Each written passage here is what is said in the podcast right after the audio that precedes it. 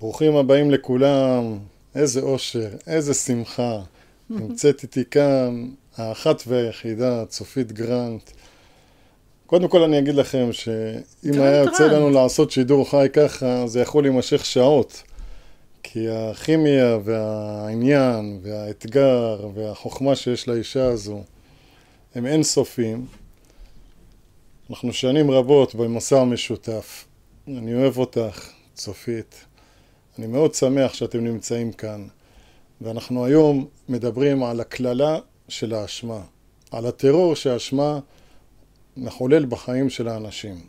דיברנו שבוע שעבר ואמרתי לך, צוף, חייבים לעשות על זה תוכנית, פודקאסט. אז אנחנו כאן בפודקאסט, בשידור חי, ואני מאוד שמח שאת נמצאת איתי כאן. אני והתרבוש. אני והתרבוש, את והתרבוש. עכשיו ישאלו, היא חזרה בתשובה? חזרת היא בתשובה? מרגישה אשמה?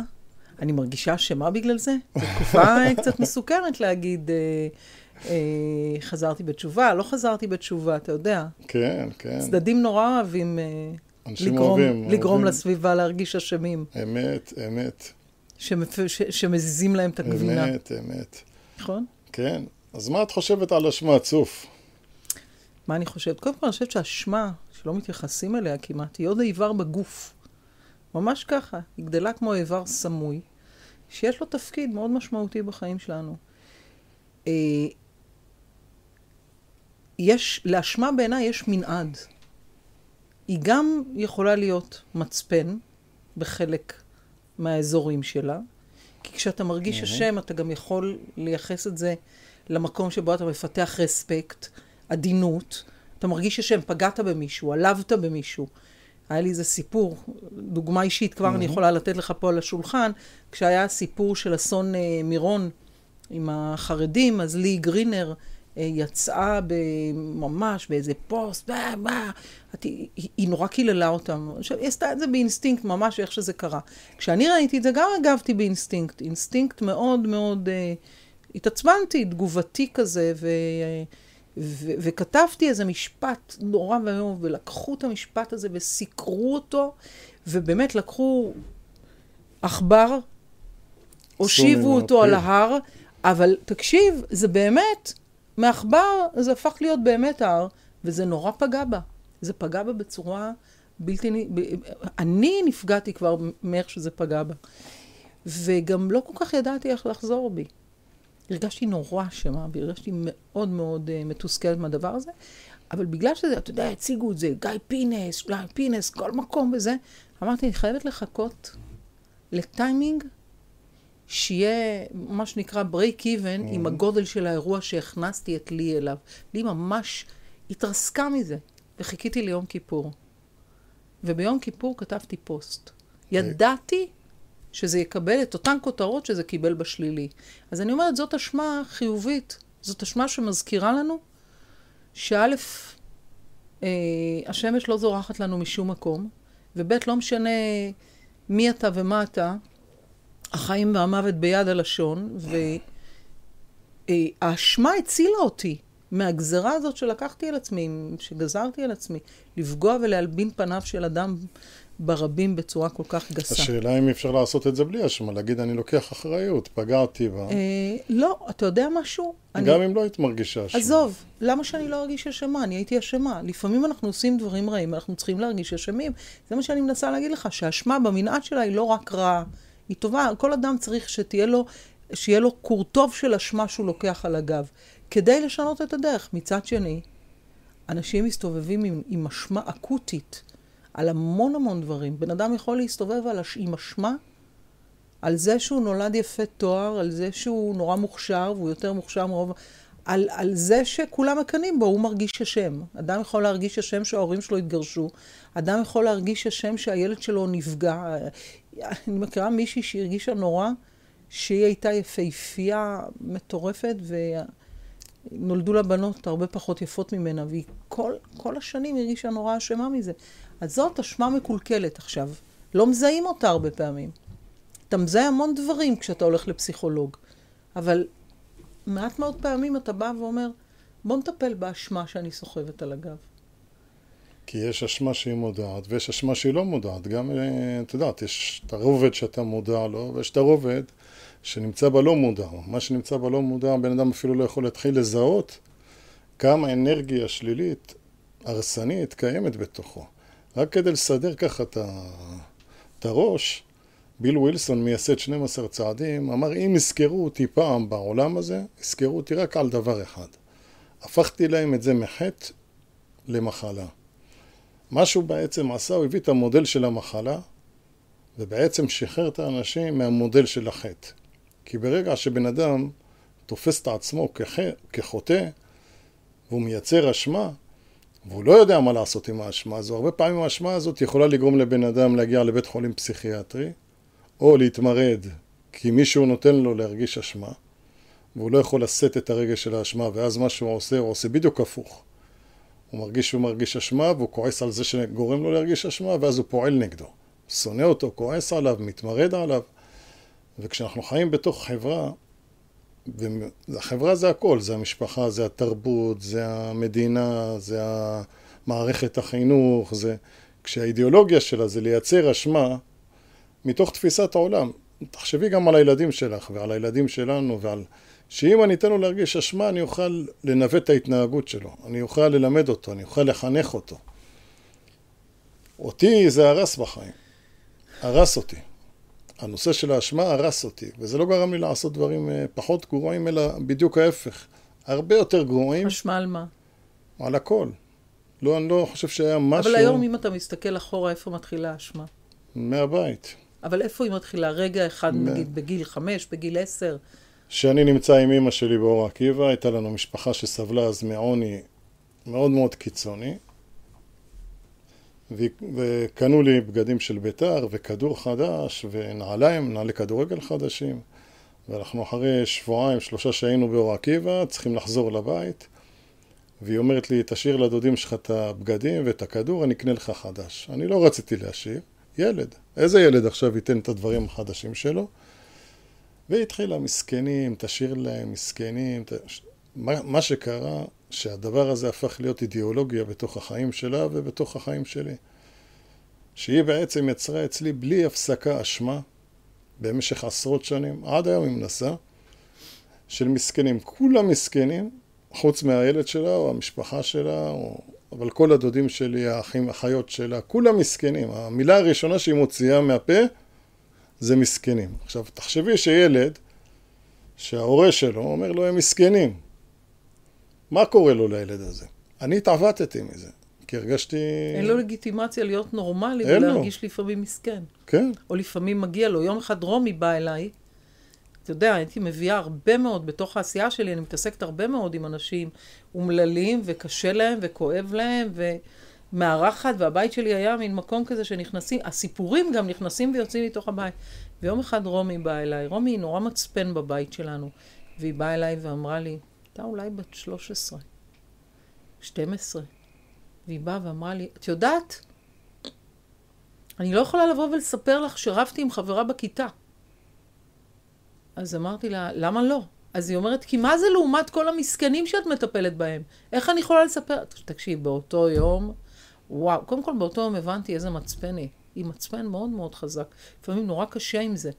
אבל uh, היא, היא נורא דייקה, ואחר כך היא ממשיכה לדייק אותי במקומות האלה. Mm-hmm. כי אני באמת, כל החלק הזה אצלי של חמלה ורחמים ואובר אמפתיה, גם לפעמים גולש לאזורים מאוד לא מדויקים, כאילו, אתה יודע, לא משנה כמה אני מדייק את עצמי, mm-hmm.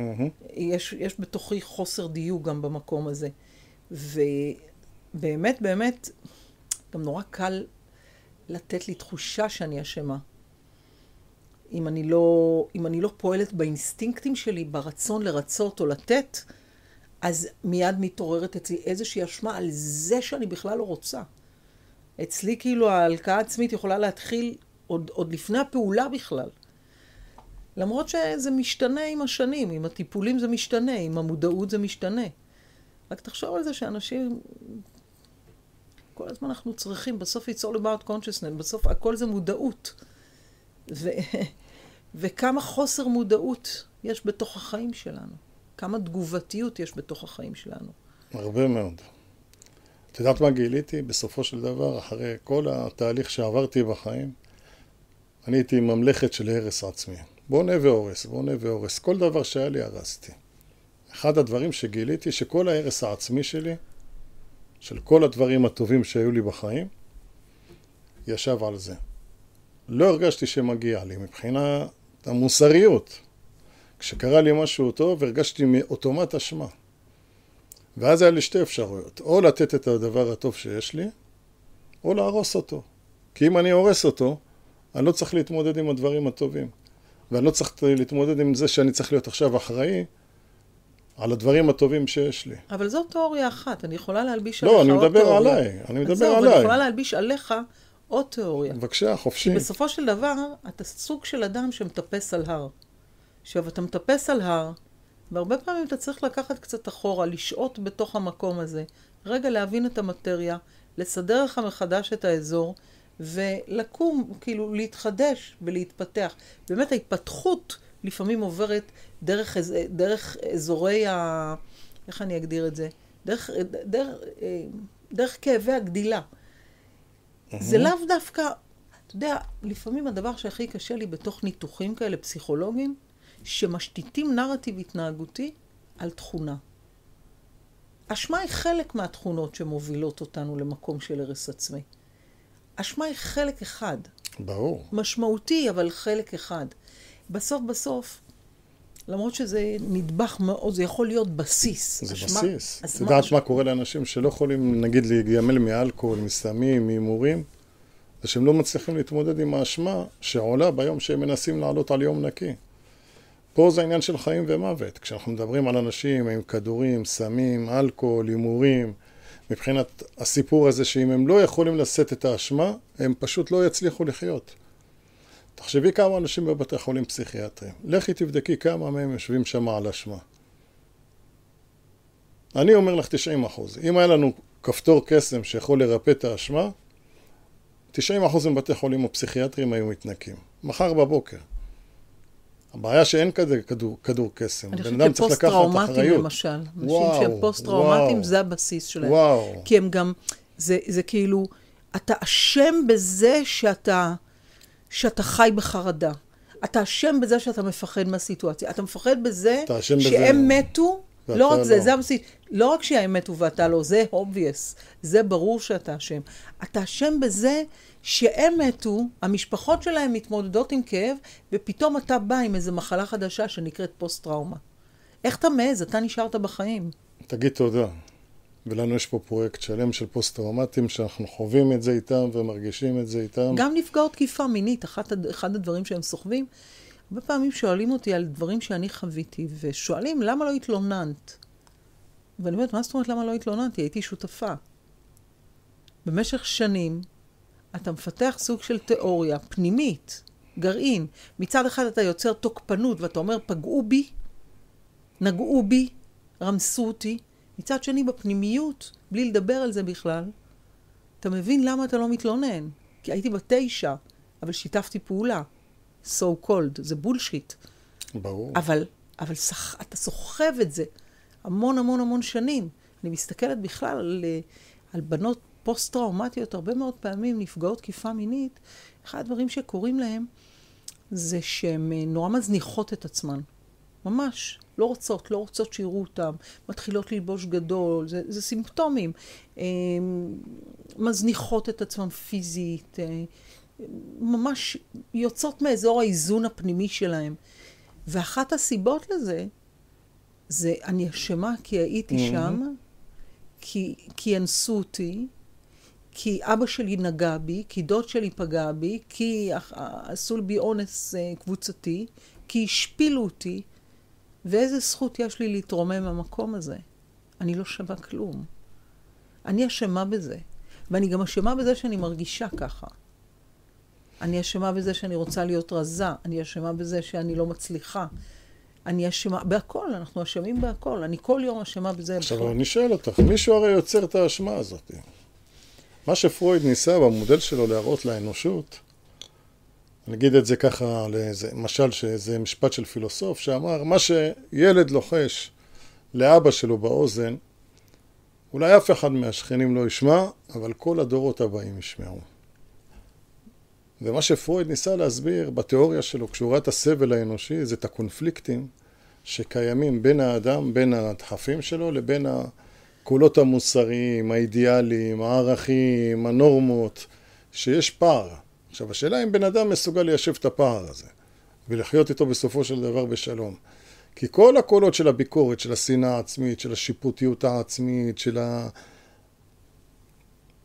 התהליכים ההרסניים של עיוותים קוגניטיביים, רגשיים, נובעים מהקונפליקטים הבלתי נגמרים בין מי שאני מבפנים לבין מה שקורה ברמה המשפחתית, חברתית, תרבותית. וכשבן אדם לא מסוגל לשאת את זה, הרי גם היום אנחנו רואים בהפגנות, יש מאבק. המוסר של מי? הערכים של מי? הנורמות של מי? האמת של מי? איך עכשיו ילדים שגדלים בתרבות כזו שכל אחד צועק? האם טבעונות זה מוסרי? האם לאכול בשר זה מוסרי? האם אה, לנסוע בשבת זה מוסרי? האם לא לנסוע בשבת זה מוסרי? יש מאבק עצום. עכשיו תחשבי על ילדים שגדלים בתרבות כזו, שכל הקולות האלה מוטמעים בתוכם, שכל קול כזה הוא בסיס לאשמה אינסופית, לחוסר שקט אינסופי, לאי הסכמה פנימית אינסופית. רגע, אז אני עושה עכשיו פעולה נכונה? אז זה טוב שאני עובד... היום אתה חי בלי אשמה? איך? היום אתה חי בלי אשמה? אני חי בלי אשמה. על כלום? על כלום. כלום, כלום, כלום? שום דבר. קצת מגזים אבל. אבל אני לא מרגיש אשמה. ואני כל היום בפעולות וכל היום במגע, אני לא אומר שאני לא פוגע באנשים, אני לא מרגיש אשמה. אני לא אומר שאני לא עושה טעויות, אבל למה אני צריך להרגיש אשמה? אני יכול לקחת אחריות. אם יש לי בחיים, אני רואה שהבן אדם נפגע, למרות שלא התכוונתי לפגוע, ואז אין בעיה, אני יכול לבוא לבקש ממנו סליחה בשביל אה, לא להשאיר אצלו את ה... מתוך חמלה, שלא יישאר עם רגשה לא טובה, מתוך חמלה, שלא יסבול עכשיו סתם לחינם, אין, אין לי רצון לייצר סבל אצל אנשים ולא לפגוע באנשים, אבל אשמה, תראי, אחד הדברים שלמדתי... כמה זמן אתה יכול להגיד שאתה כזה? זה הולך ומשת... הלך והשתפר. תראי, אם לא הייתי מצליח להתמודד עם האשמה, לא הייתי עולה על יום נקי ולא הייתי עושה דרך בחיים. אבל כשאני מסתכל ככה על כל התהליכים, זה הלך והשתנה, זה הלך, ואת יודעת, גם הסביבה שלי לא מוכנה, אימא שלי לא מוכנה שאני אשתחרר מאשמה, וגרושתי לא מוכנה. אבל גם אתה לא מוכן לשחרר את אימא שלך. לא, אני שחררתי אותה מזמן. איזה תשחרר? אתה, אתה משתמש בה בשיעורים, ואתה משתמש בה בפודקאסט. טוב, נו מה, עילאית. אתה משתמש בה כדי לספר את הסיפור. אתה לא מוכן לשחרר את זה שהיא כבר מזמן מקבלת אותך, גאה בך ומעריצה אותך. לא, עילאית. ואם היא תעריץ אותך פתאום, אתה חושב שתראה את זה? אם היא תעריץ אותי? היא מעריצה אותך. ברור שהיא מעריצה אותי. נו, אבל, אבל אתה צריך את הסיפור הזה, אתה גם לא מרפה ממנו. לא משנה, אבל הכל... מה תעשה עם אמא שלך פתאום? להבין. מה תעשה אם הקול של אמא שלך ישתנה? איך תתמודד עם זה? שאלה טובה, אבל... זו שאלה טובה, לא מה שאני מנסה להגיד לך... הקול הביקורתי... זה לא קשור לביקורת. זה ביקורת. זה קשור גם לנוחיות. לפעמים נוח לנו להאמין שמישהו אחראי לזה שאנחנו מרגישים אשמים, או אנחנו מרגישים לא אחראי. נורא נוח לנו להיאחז בסיפור. אבל... אתה מספר סיפור אחד המון שנים כבר. המון שנים. מהיום שעלית על דרך, אתה מספר את הסיפור שלך. אתה רגיל לספר את הסיפור הזה 30 שנה. לא, חגגת השנה 30, נכון? עוד חודש וחצי, 31. 31 שנים אתה חוגג את הסיפור של הניקיון שלך. כן. חלק מהסיפור של הניקיון שלך זה מי אשם בעצם בתבניות האלה שאתה היית תקוע בהן. מאיפה התבניות נוצרו? עכשיו, היום אתה כבר נמצא על פסגה של הר די גבוה, אתה יושב, אתה באמת גם מחנך המון אנשים, אבל לא גם נותן המון כלים, זה לא מחנך אפילו, זה נותן כלים מופלאים, המכללה הזאת היא, היא, היא חלום, היא באמת מקום נפלא ו... וגם, אני שולחת לפה אנשים, אחד אחד אומר לי, איזה טרנספורמציה, איזה תענוג, משלושה חודשים עד שלוש שנים. אתה עושה משהו, אתה בן אדם משפיע, אתה בן אדם עם המון המון כוח. אבל עוד לא סיפרת גם את הסיפור שלך אחרת. אתה לא נותן לאנשים מולך להשתנות. אמא שלך כבר השתנתה, אני ראיתי אותה. בתוכה. עשיתי לך, עשיתי לך סיבוב בראש. לא, למה אני אומרת לך את זה? לא כדי להגיד את זה לך. כי כולנו משתנים. אני אומרת את זה לכולם. כולנו משתנים. זה לא קשור למשתנים, זה קשור גם לאיך אנחנו מספרים את הסיפור שלנו. ואנחנו נורא רגילים... עכשיו אני רוצה שתביני את התבנית של האשמה. אני רוצה גם שהצופים יבינו את העומק של האשמה ואת העומק של התבניות האלה, כי הם באמת, זה חריטה. הרי בני אדם לא חוזרים על סתם על אותם, אותם דברים ואותם סיפורים ואותם תחושות ואותם הרגשות. הרי הם סובלים ממשהו שהם לא מצליחים לשנות אותו ולהשתחרר ממנו. אם הייתי יכול להשתחרר בקלות לפני 30 שנה, אז הייתי חושב שזו פעולה קלה. אבל זה כל כך מורכב, כי הסביבה... זה מורכב כי זה גם משרת משהו. זה לא, זה משרת אנשים... תראי, אם רוצים לשלוט בבני אדם, כל מה שאתה צריך לעשות להם זה לייצר אצלהם אשמה. אם אני מייצר אשמה אצל אנשים, אם אני מייצר אשמה בזוגיות, אני יכול לשלוט. אם אני מייצר אשמה לילד שלי, אני יכול לשלוט בו. אם אני מייצר אשמה לתלמידים שלי, אני יכול לשלוט בהם. אם אני מייצר אשמה להורים שלי, אני שולט בהם. הרי אני גם שלטתי בהורים שלי דרך אשמה, דרך באבא שלי. דרך אשמה, שהוא האמין והיה בטוח שהוא דפק לי את החיים. וככה דרך האשמה יכולתי לקבל ממנו כל פעם כסף, בלי הפסקה, כפיצוי על העוול שהוא עשה לי. זאת אומרת שאנחנו גם משתמשים באשמה כביזנס וגם לתחומים אחרים בחיים שלנו. האשמה היא כלי עצום לשלוט בבני אדם. אני יכול לשלוט בכל מיני שנים מספירי את החברה החרדית, או חברות סגורות אחרות. איך שולטים בהם? דרך זה שאתה מייצר מנגנון שמייצר אשמה, ככה אתה יכול להגיע למצב שאתה שולט בבני אדם. אף אחד הרי לא מציע לנו חופש, כולם מנסים לכפות עלינו משהו. מה זה כפייה? זה שליטה. אתה רוצה לכפות עליי משהו מסוים. אני רוצה להתנגד לזה, או שאני רוצה להיות בן אדם חופשי. תחשבי עכשיו סתם סיטואציה, נגיד שיש שלושה אחים, אחד שמאלני, אחד ימני, מזמינים את האח השלישי לבוא לארוחה. למי הוא ילך? הרי מראש הוא ירגיש אשמה, אם הוא ילך לימני הוא ירגיש אשמה, אם הוא ילך לשמאלני הוא ירגיש אשמה. כי אף אחד מהם לא ייתן לו את החופש להיות הוא. אף אחד מהם לא ייתן לו את החופש להיות משוחרר מדעה פוליטית. אף... כי אתה חייב להגיד, רגע, עם מי אתה? אז במי אתה תומך? כי אם אתה לא תגיד, אין דרך לשלוט בך, אין דרך לנהל אותך. בפוליטיקה הזאת מישהו היה מרגיש אשם. אף אחד. התחושה היחידה היא שכולם מאשימים. אין פה אף אחד שלוקח אחריות על אשמה שהוא מרגיש. כולם אשמים במצב של כולם. כולם אשמים. כולם. זה פשוט מטורף, זה באמת באמת מטורף. אבל זה אותו צד של אותו מטבע. כי ברגע שאתה מאשים, אתה מרגיש אשמה. זה מנגנון שהוא פועל על אותו, מאותו מקום. אני לא הייתי רוצה רגע, להיות... רגע, אתה יכול להאשים. אני לא הייתי רוצה להיות בן אדם נטול אשמה לגמרי. לא הייתי רוצה, באמת שלא הייתי רוצה. כי את חושבת שהיא... לא, אני חושבת, אני חושבת שאנחנו גדלים על מושגים. ואנחנו גדלים על סיפורים. לכל אדם יש את הסיפור שלו. והסיפורים מתפתחים, ועם הזמן חלק מהסיפור הופך לקליפה, וה, והנשמה שלנו משילה את הקליפה הזאת, ועולה עוד דרגה, או יורדת עוד דרגה. דברים קורים לנו בדרך, והסיפור שלנו משתנה ומתערטל, וקורים כל מיני דברים. ואני חושבת שבתוך האיזון הפנימי, לכל אחד מהתכונות האלה, שאנחנו יודעים לשוות לה צורה, או יודעים לשוות צורה דרך המילה, המילה אשמה, המילה כאב, המילה סבל. כמעט לכל אחת מהתכונות ומהדברים האלה יש מנעד. מנעד, אומרים לבן אדם למשל, כאב זה משהו, זה חלק מהחיים, זה חלק מהמסע. סבל זה מקום מטופש, אבל בוא, בסדר, ב, ב, כתיאוריה ופרפרזה זה גם נכון, אבל בסוף, בחיים צריך ללמוד להבין שאפשר לחיות באיזונים. כן, לפעמים אנחנו סובלים. אבל את, את, אני יכול לשאול אותך שאלה. את חושבת שאם בן אדם לא ירגיש אשמה, הוא יהיה בן אדם רע? הוא יעשה מעשים רעים? אני לא חושבת שאם בן אדם, אני חושבת קודם כל, ברמה הפילוסופית. לאשמה, אם עכשיו הייתי צריכה, הייתי עושה עבודת גמר, אז דבר, הייתי לוקחת דף, והייתי צובעת את האשמה ביותר מצבע אחד. יש אשמה אדומה, ויש אשמה שחורה, ויש אשמה צהובה, ויש אשמה לבנה. למשל, אשמה כמו שהייתה לי מול לי, או אשמה מול... אני אתן לך כל מיני דוגמאות. בעיניי זאת אשמה לבנה. אבל להתעורר, כן, ולהרגיש אשם שבגירושים של ההורים שלי, ולקחת אחריות על זה כל החיים, ובגלל זה גם לא להיות מסוגלת להיכנס לזוגיות, זאת בעיניי אשמה אה, צהובה. אה, להרגיש אשם אם אה, באת והיית מאוד, היית בהפגנה. לא יודעת, הבחור הזה עכשיו בהפגנה שבא ואמר למישהו, וואלה, טוב שזה, שהרגו לכם שישה מיליון יהודים, אשכנזים, וואלה, הוא צריך לשבת חודש ולהרגיש אשם. או, גם לקחת אחריות. אבל זה שירגיש אבל- אשמה, יצא מזה משהו? כן.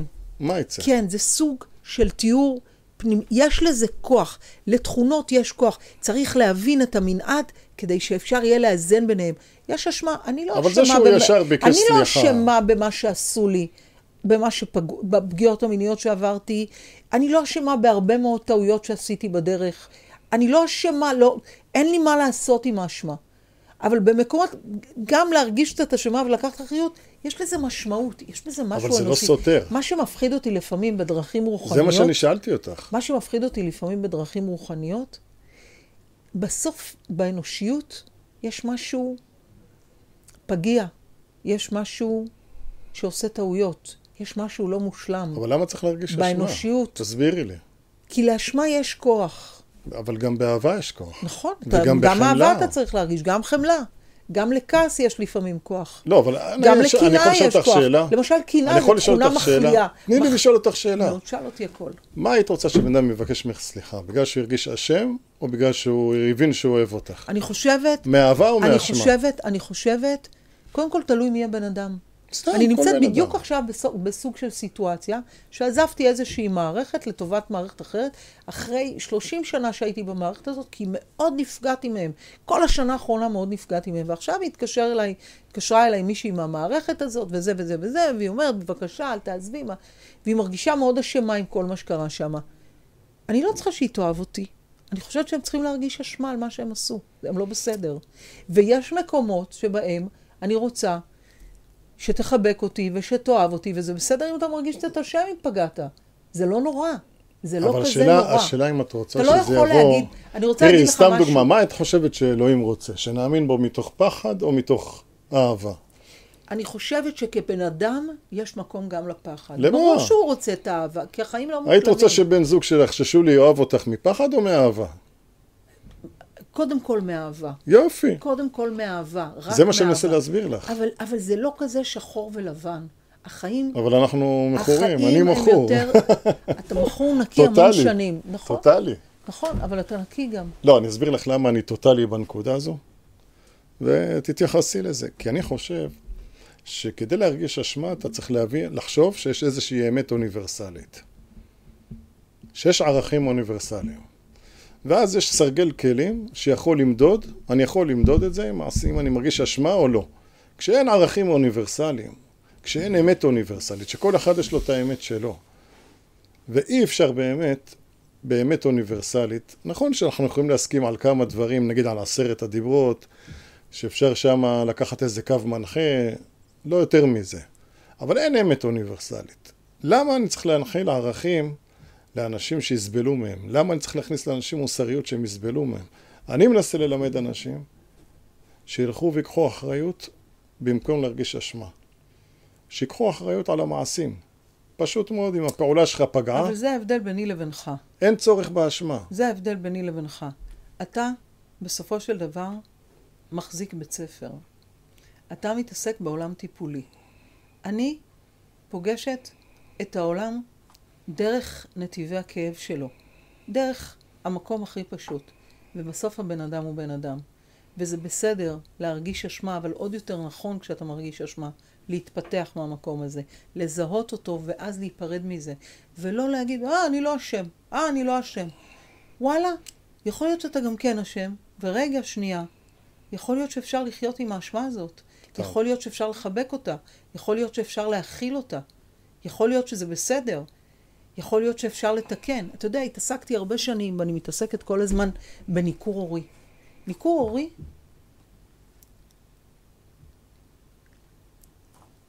זה שק של אשמה.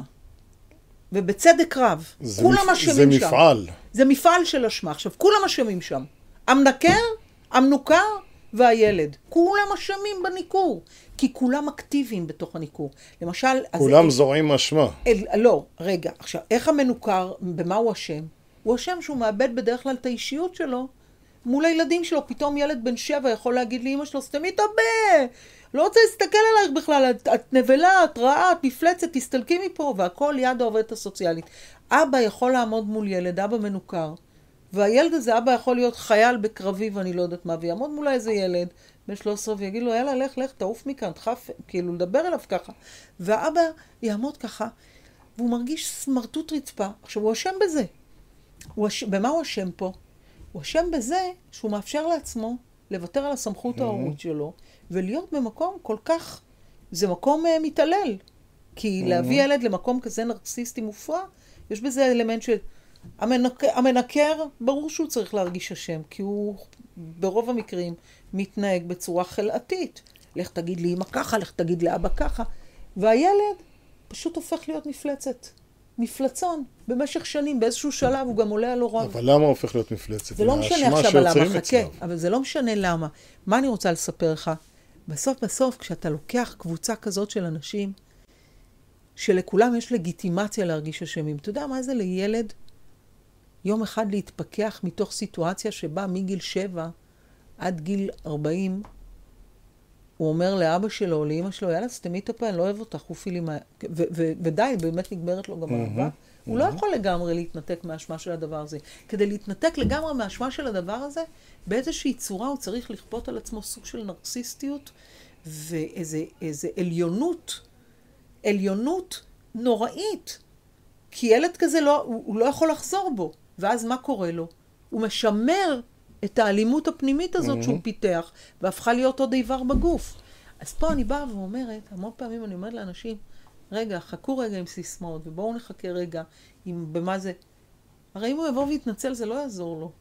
הוא גידל מפלצת, ניכור הורי זה מקום מפלצתי. מערכות יחסים בכלל, זה מקום מורכב. זה מקום שיש בו המון המון abuse. אז במקומות האלה, אתה לא יכול לנטרל אנשים לגמרי מהאשמה. אנחנו אלא רוצים אם לעזור כן, להם. היא באיזה יוהרה. אבל תראי, גם, גם ב-12 הצעדים, הרי מה הצעד הראשון? תמיד אני מתווכחת איתך. ברור, שלא יחשבו שזה מוזר, שאנחנו כל הזמן בוויכוחים. זה ככה שלוש שנים היה בתוך הלימודים. 12 הצעדים, מרוב שהבינו את הכוח של האשמה, אז מה אמרו? אמרו, תראה, אם תקבל את זה שזה מחלה, זה יפחית את האשמה. הצעד השני אמר שצריך להחליף את הסופר אגו, את הכוח העליון שלך, במקום בכוח אגו ביקורתי, שיפוטי, עם אמת אבסולוטית, עם החלטיות, עם מוסריות נוקשה, באלוהים אוהב, מבין ומתחשב. ויניקוט, שהיה פסיכואנליטיקן, אמר לאימהות, אתן לא צריכות להיות לא אימא גרועה ולא אימא טובה מאוד. תהיי אימא מספיק טובה. אני בחרתי לי בחיים אלוהים מספיק טוב. עכשיו, כשאתה שואל את עצמך, מה זה הדבר הזה, אלוהים מספיק טוב? אלוהים מספיק טוב מרגיע הרבה פעמים את כל האשמה. זאת אומרת, אוקיי, אני עובד מספיק טוב, אני אבא מספיק טוב, במקום לייצר אשמה, עזבי עכשיו את העולם החיצוני, אני עם עצמי. במקום לייצר אשמה, אני אומר, אבי, אתה מספיק טוב, אתה מורה מספיק טוב, אתה חבר מספיק טוב, כי אין סטנדרט, ואני בגלל שאני פרפקציוניסט והכל קיצוני, אני לא רק טוטאלי באמונות, אני כאילו רוצה הכל קיצוני. לתת, אני רוצה לתת הכל. אני רוצה להציל את כל העולם. אני רוצה לאהוב את כל העולם. אני רוצה שכל העולם יצליח. אין גבול הרי לרצונות שלי. ו... וזה מייצר אשמה, כי אם אתה לא מצליח ולא עומד בקצב ולא עומד בסטנדרטים, אתה אף פעם לא טוב מספיק. אתה אף פעם לא אומר, זהו, וואלה, עכשיו אני בן אדם טוב. עכשיו אני אבא טוב. עכשיו אני... אבל כשאני אומר לעצמי, אבי, אתה אבא מספיק טוב, את מכירה את הסיפור עם הבן שלי, וברוך השם הוא מתחתן עוד חודש וחצי, וכמה טלטלות עברתי, וכמה ניסו ליצור אצלי אשמה, לא, תחזיר אותו לעבודה, אתה לא מתבייש, עזבת אותו, נטשת אותו. אבל שמתי גבולות. זה ששמתי גבולות ואמרתי לעצמי, אבי, אתה אבא מספיק טוב אם אתה יכול להגיד גם לא. הציל את הילד, הציל לו את החיים. אבל אם הייתי נכנע לאשמה שקיבלתי טלפונים מאור עקיבא ומירושלים ומבית שמש, מה היה קורה לילד שלי? הוא היה ממשיך עם הסרט הרע של החיים שלו. עכשיו, הכי נוח לי היה לפעול מאשמה, להשתיק את כל הקולות שמעבירים ביקורת, גם בחוץ, גם בראש שלי, ולהיכנע. ולכן התוכנית, וגם וויניקוט, וגם ב-12 צעדים, באו עם גישה אחרת ואמרו, וואלה, תהיה מספיק טוב. אתה לא חייב להיות מושלם. עשית טעות, זה בגלל שאתה מספיק טוב, אתה לא מושלם. לא הספקת את כל השיעורים להכין, זה בגלל שאתה תלמיד מספיק טוב, אתה לא חייב להיות מושלם. עכשיו, זה נשמע בינוניות כזו, אבל זה פשוט מסיר סבל מיותר מהחיים. עכשיו, אני חושב שבמקור שלנו, יש לנו מצפן טבעי, בעל אהבה, נדיבות וחמלה. כשאנחנו לא מסובכים, אנחנו רוצים רק להיות באהבה, נדיבות וחמלה. זה מה שקורה כשמנהלים בית ספר. כאילו של אהבה, חמלה ונתינה. מתחילים להאמין שזה העולם. לא, זה לא העולם, העולם אכזרי. גם בודה אמר, העולם רע, ויקרו דברים רעים. זה לא אומר שאתה חייב ל- להיות חלק מהרוע הזה. לא רק שאתה לא חייב להיות חלק מהרוע הזה, אתה לגמרי יכול לבחור להיות חלק מהטוב. נכון. ואת ממלכה של אקטיבי. טוב. אני מכיר אותך, אני יודע כמה טוב יש בך. את יודעת כמה שנים בחנתי את הטוב שלך? האם זה טוב מריצוי, האם זה... לא פגשתי הרבה אנשים עם לב ואהבה. את יודעת, בחנתי אותך בתקופות הכי קשות שעברת, בתוך החיים, בזוגיות, ב... יש בך אהבה עם עומק אמיתית. הרבה פעמים בחנתי אותך, ניסיתי להוציא ממך קצת כעס, קצת ביקורת, ולא שנתת לי תשובה מתוך הדחקה והכחשה. ממש לא. התשובות שלך היו מנומקות. הבנת את הצד הזה, והבנת למה את צריכה לכעוס, והבנת למה זה, אבל לא ראית שום טעם בכעס. לא ראית שום מרפא בכעס, לא, וכעס... אני לא טובה בזה. את לא טובה. לא, אני לא טובה בכעס. אני לא טובה בכעס ואני לא מצטערת. וגם בדיוק היום ישבתי עם איזו חברה, גם כן, מה זה... דיברנו על מערכות יחסים, על... על... ונורא קל להגיד אה, שאני יכולה להיות בתוך מערכות יחסים מנצלות, וזה לא נכון. לא כל כך פשוט לנצל אותי. לא. נכון, אני נותנת המון, אבל אני נותנת, מה שאני יכולה לתת אני נותנת, ואני אני, אני, אני חושבת שזה כלי נורא נורא חזק, הכלי של הנתינה הזה. והכלי של ה... וגם הטוטליות של המסירות נפש, בסופו של דבר היא משרתת אותי מאוד. היא משרתת אותי מאוד. נכון, קצת אני צריכה ללמוד ממך, או שאתה לא, לא יודע גם אולי, לא, לא, לנשום. אני יודע, יודע. אתה כבר נושם? נושם הרבה זמן. כן? כן. נושם טוב אפילו. את יודעת, הנושא של האשמה גם מביאה לאחריות יתר. כי אתה מרגיש שאתה אחראי על אנשים שאפילו אולי גם לא מצפים ממך בכלל שתיקח אחריות על החיים שלהם. אבל בגלל הטוב שאני הזדהיתי איתך מה, מהרגע הראשון שראיתי אותך בטוב לב, אז אתה רוצה באמת, ממקום של אחריות יתר, להציל את כל העולם, ואתה לא מבין את המגבלה שלך, את החוסרונים שלך, שאתה לא תוכל לעשות את זה. לא בגלגול הזה ולא בגלגול הבא. השאלה איך אתה מגדיר כל העולם. אני רציתי לעזור לכל העולם. אז אני, אז אני יום אחד הבנתי שבאמת את המשמעות של המציל נפש אחת כאילו הציל עולם ומלואו. וכל סיפור שמגיע אליי, אם אני יכולה להזיז לו את הגבינה ולשנות לו משהו בחיים, זה כבר. מבחינתי זה עולם ומלואו. אני כאילו מתעוררת בבוקר ואומרת, איך אני משנה את העולם? איך אני משפיעה? לא מתוך רצון להיות הבן אדם הכי טוב בעולם. לא, כן? ממש לא. א', זה כלי יש לי. אהבה אינסופית. את יודעת איך אני נהנה כשאני רואה את התלמידים שלנו? אתה יודע, כי זה המריבו שבע, משביעו רעב. זה, זה...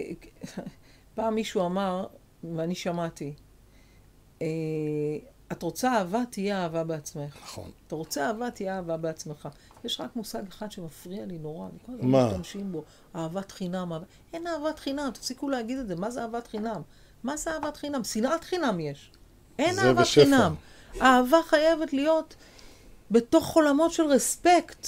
יש אהבה, כאילו, שיכולה להיות שמסירות הנפש שלה היא טוטאלית והיא מופלאה והיא ענקית והיא עצומה, אבל זה, אפילו עם תינוק יש גם שם יש איזשהו, איזשהו קבלה. מה זה כל... בדיוק הקטע הזה של אהבה, זה פוגש אותי בעניין של המנוכרים, של אה, אנשים שעוברים תהליכי השפלה כאלה קשים ומטורפים וזה וזה, והם עדיין ילד שלי, מתוק שלי, סתמי את הפה, מה מי ש... זה לא אהבה. זאת לא אהבה. אי אפשר לעשות את הדבר הזה.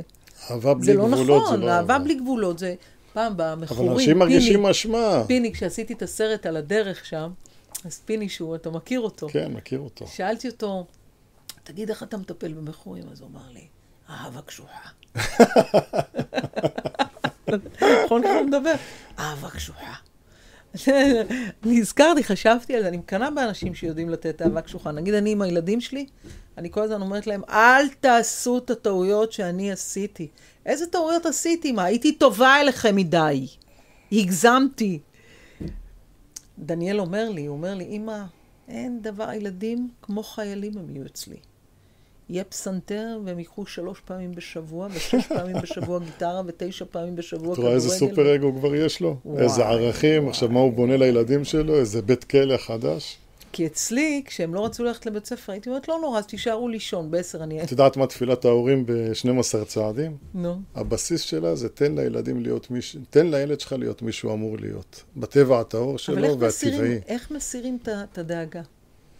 תראה, אז עוד פעם אני אומר לך, אני רואה את הילדה שלי, שהיא ילדה קטנה. האם אני צריך להנחיל לה עכשיו, לחנוק אותה? האם פחדים? האם אשמה? שהיא לא תעלה לכביש? כי... או שאני צריך ללמד אותה בסבלנות איך חוצים כביש. בלי לפחד שאם אני לא אפחיד אותה מספיק ולא אתן לה להרגיש אשמה על זה שהיא רוצה לחצות את הכביש, וזה ככה, תקחי את זה לכל תחומי החיים, למה אני צריך להרוס לה את החיים? אני לא אומר לה מילה אחת ביקורת. אם אני רוצה להראות לה משהו, אני אראה לה. דרך משחק, דרך דוגמאות, דרך דוגמה אישית. אני לא מכניס לה קולות שליליים לראש. אני יודע מה זה עשה לי בחיים, אני לא רוצה לעשות את זה לה. אני גם לכל הצוות שלי. איי, תבוא יום אחד, היא תגיד לך, אבא, מה? וואי וואי, מה הילדים שלי ישמעו ממני? שב! קום! לך! לא. לא משנה כמה טוב אנחנו אני מוכן עושים. לקבל את כל הרע שיקרה, בלי להטיף לה מוסר, בלי לכפות עליה כלום, ואני אסביר לה אם היא תרצה. ככה גם עם הבן שלי, אני מוכן לקבל את כל הרע. גם כשהילד שלי מבקש ממני משהו, הוא מבקש שאני אגיד לו משהו, אני אומר לו, אני לא אומר לך, אני לא נותן עצות. אני איתך, אני תומך בך. הוא רצה לפתוח עסק, את הפוטבולטק בפתח תקווה, הוא פתח אותו. אבא, תגיד, אני אלך, מה יקרה אם אני אפול, מה יקרה אם זה, מה יהיה, איך אני אתמודד? אמרתי לו, תלמד, אז מה? מה קרה? היה לך רעיון טוב, אם הוא יצליח, סבבה, אם לא, למדת מהדרך, עשית שיעור בחיים. אבל מה יהיה, ואימא שלו, והפחדים, וחרדות, מה, ו... אתה רואה? אז הנה, אנחנו חוזרים חזרה אחורה. מה היית אומר לו אם רק היית מצליח? ולא היית פושט את הרגל פעמיים. אבל זה בגלל שיש ולא- לי ניסיון. בדיוק, אז אתה יכול היום להגיד, שמע, פשטתי את הרגל פעמיים, אבל תראה איפה אני יושב אבל עכשיו. אנשים מהפחדים שלהם צועקים על הילדים. איך לא מפחדים אחר כך עוד פעם? לא צריך לפחד, מה יש? לא, אחרי שנפלתי, אין לי שום פחד. ומההצלחה אתה מפחד? לא. פעם פחדתי.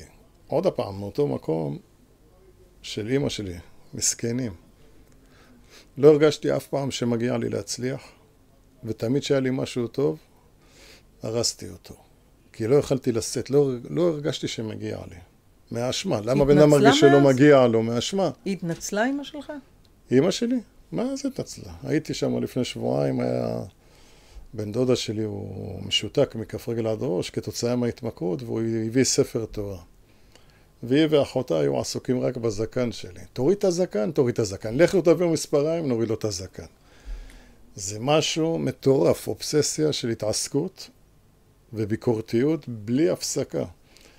עכשיו, זה החיים שלה, אני גם לא מצפה ממנה עכשיו שהיא תלך תשתנה, אני מקבל את זה כמו שהיא...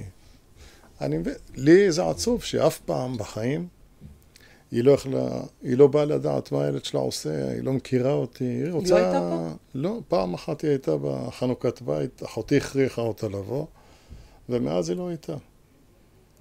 היא מחכה לאבי הישן שיחזור לשם לבית, וזה המנגנון של... הוא ירגיש בסוף אשמה מספיק גדולה, הוא יהרוס את כל מה שהוא בנה, ומה הייתי עושה תמיד? הורס, חוזר אליה. הורס, חוזר אליה. עכשיו, אם היא תבוא לכאן, זה אומר שהיא תוותר על זה שאני... את האופציה שאני אחזור. אז היא לא תבוא. אלא אם כן יקרה נס, והיא תגיע. אולי תביא אותה פשוט. אין, היא לא רוצה, מסרבת. אמרתי לה, בואי, יסיע, אחותי אומרת לה, אני אסיע אותך, אני אביא אותך. הלוך, חזור, אל תדאגי. לא. אבל זה הכל שליטה שדרך אשמה. אני לא אבוא, אתה תרגיש אשמה בסוף, אתה תבוא. ככה הייתה סבתא שלי, ככה כולם זה... זה סוג של הורים שלא יוצאים מהבית, הם לא יבואו אליך, זה לא רק לפה. הם לא יבואו לילדים. הם ייצרו מספיק אשמה כדי שמי שרוצה לראות אותם יבוא אליהם. חבל, נכון? עצוב. כן. ממש עצוב. אבל בסופו של דבר, אני לא כשאנחנו מרגישה מסתכלים... אשמה. אה? אני אין לי אשמה. אין לך אשמה? למרות שאת לא בודהיסטית? אני קצת בודהיסטית. קצת. כן, בטח. את יודעת מה- יודעת אומר בודהיזם. הבודהיזם על אשמה? נו. שבכלל לא צריך טיפול פסיכולוגי על אשמה, כי האשמה מקורה בבורות ובעיוורון. כי אם תבין שערכים, נורמות, נטיות, אידיאולוגיות, דעות, קונספט, תפיסות, הם זה הכל משהו שבא, תחשבי, אשמה זה משהו שלא פנימי. הוא קשור לעולם החיצוני. כי אתה מסתכל החוצה ושופט את עצמך ואז מרגיש אשמה. אם תשתחרר ותסתכל פנימה, כמו שקרל יונג אמר, מה הוא אמר? מי שמתבונן החוצה חולה, מי שמתבונן פנימה מתעורר. אדם שמתבונן פנימה מתחיל להשתחרר מזה שאנשים ינהלו אותו. מפסיק לתת לאנשים כל כך הרבה כוח לנהל אותו. דרך מה מנהלים אותנו? דרך האשמה. אין דרך אחרת לנהל אותנו, רק דרך אשמה.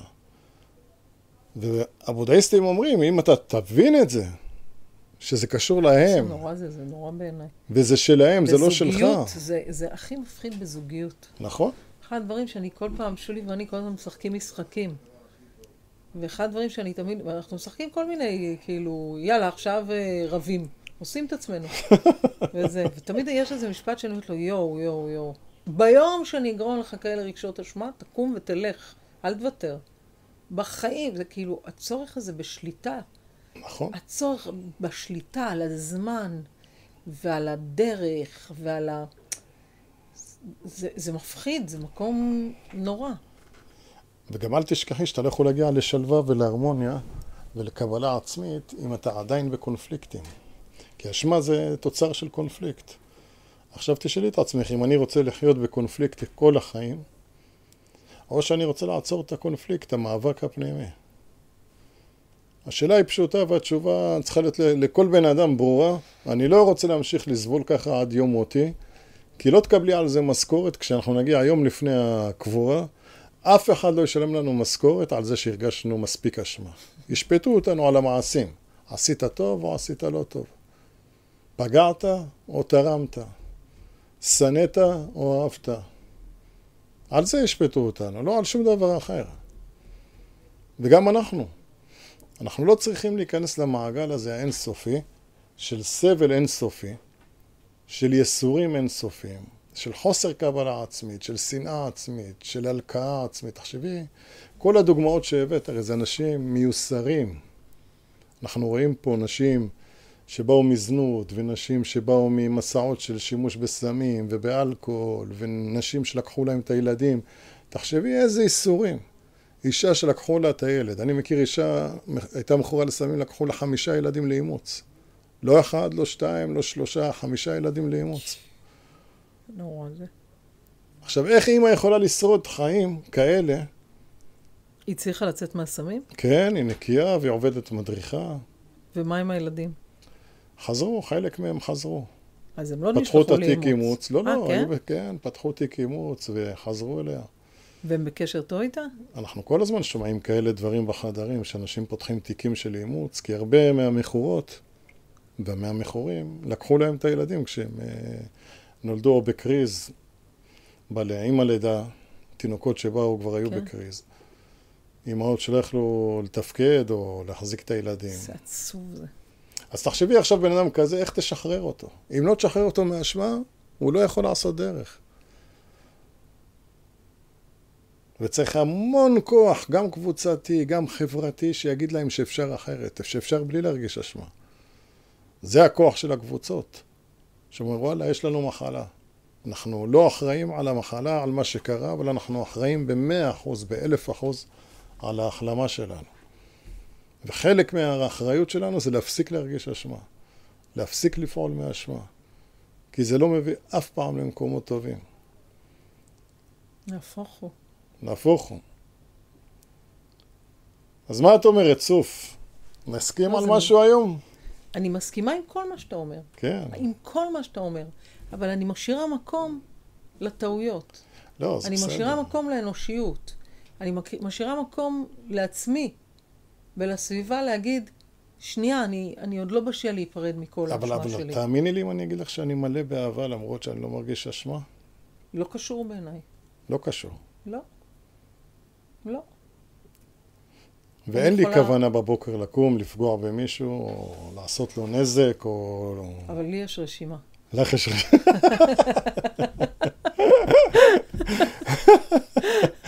יש לך רשימה? יש כמה מפלצות בדרך. לא, ממש לא. לא מתעסקת בזה בכלל. באמת, רוב הזמן אני מתעסקת ברצון. גם מה יש לעשות עכשיו חוץ מאשר הרצון להיטיב? מפחיד אותי, כל מה שקורה מפחיד אותי. מצד אחד. מצד שני, יאללה, לא יודעת. סומכת על האנושיות של אנשים.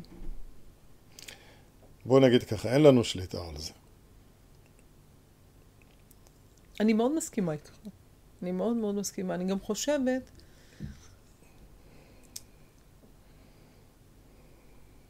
בעיקר בעולמות הגרעיניים שלנו גם. אתה יודע מה? לא, בכלל, באופן עקרוני.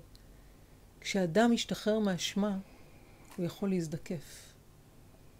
הוא יכול להזדקף, וכשאתה מזדקף, אני תמיד מדמה את זה למגדלור. Mhm. כל אחד הוא מגדלור קטן.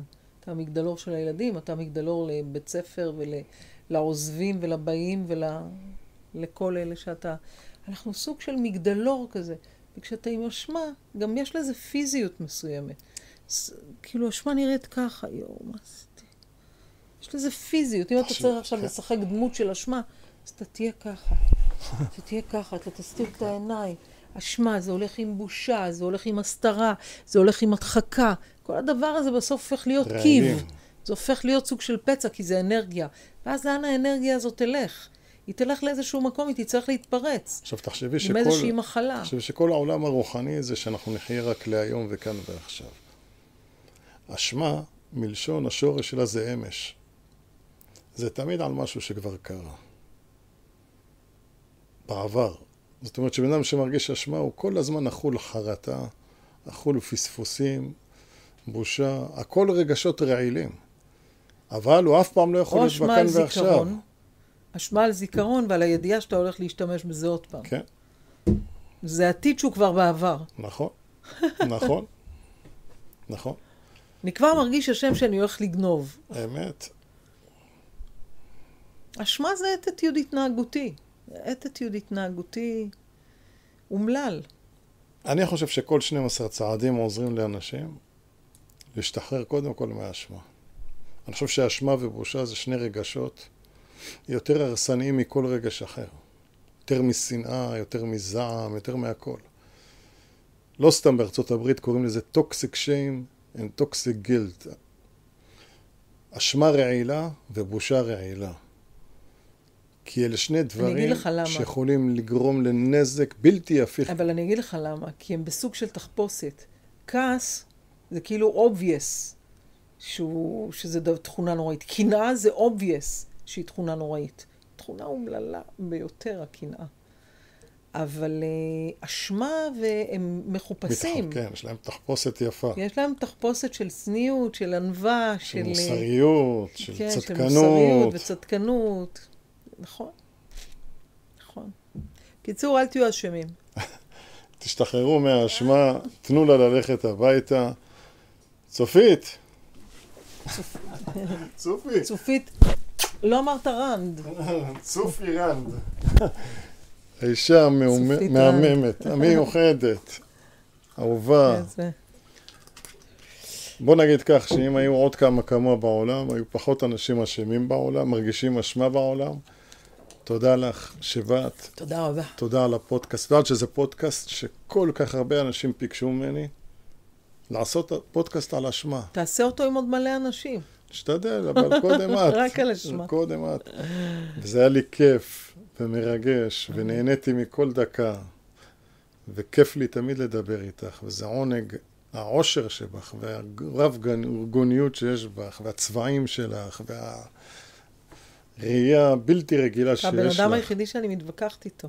כן? כי פעם מישהו סיפר לי זה בגלל שאני לא סיפור יוצר אצלך ששינה לי את אשמה. העולם. סיפור ששינה לי את החיים. על איזה אחד שבא ושאל, היה צריך להגיש עבודה. כן. על האיש הכי זקן בעולם. קיצר, הוא הלך אה, לתחקר אותו וזהו, הגיע לאיזה סבא אחד, קשיש, בן 120 כזה. הוא אומר לו, סבא, אני כל כך שמח שמצאתי אותך. אני רוצה רק לשאול אותך כמה שאלות. בוא נתחיל בשאלות. בבקשה, ילד, מה שתגיד, מה שתרצה. אז הוא אומר לו, תספר לי, איך אתה מסביר את זה שהגעת לגיל מופלא כזה? זה לא בגלל תזונה, אני רואה שאתה גם מעשן ואתה גם אוכל... הוא אומר לו, שאלה יפה מאוד, אני אגיד לך. אני בגיל עשרים הפסקתי להתווכח. מסתכל עליו, אומר לו, טוב, לא יכול להיות שבגלל זה הגעת לגיל 120. אז הסבא הסתכל עליו רגע, אמר. שלך. לא, לא אמר שלך, טוב, יכול להיות, אתה צודק. הוא לא מתווכח. אני זוכרת שמישהו סיפר לי את זה כבדיחה, זה לא הצחיק אותי. ולקחתי את זה לחיים שלי. אני, אני, אני לא מתווכחת איתך, אני בסיור מוחות איתך, נכון, זה משהו אחר. נכון. בכיתה לפעמים קצת. אז יופי. תודה רבה. תודה רבה לכם, תודה לצופית, תודה ליגאל שהיה שם באולפן. נודה לו, יגאל, תודה רבה. תעצור את השידור. תודה לשולי שבא לעשות בייביסיטר. שולי שבא לעשות לבייביסיטר לצופית. אוהבים אתכם. ביי. ביי. וואי וואי. במטפחת הזאת עכשיו כולם ישאלו אם אני דתייה. יגאל, תנתק את הוידאו. יס, יס, לא עצרת, תעשה יס. אחרי זה אני אחתוך.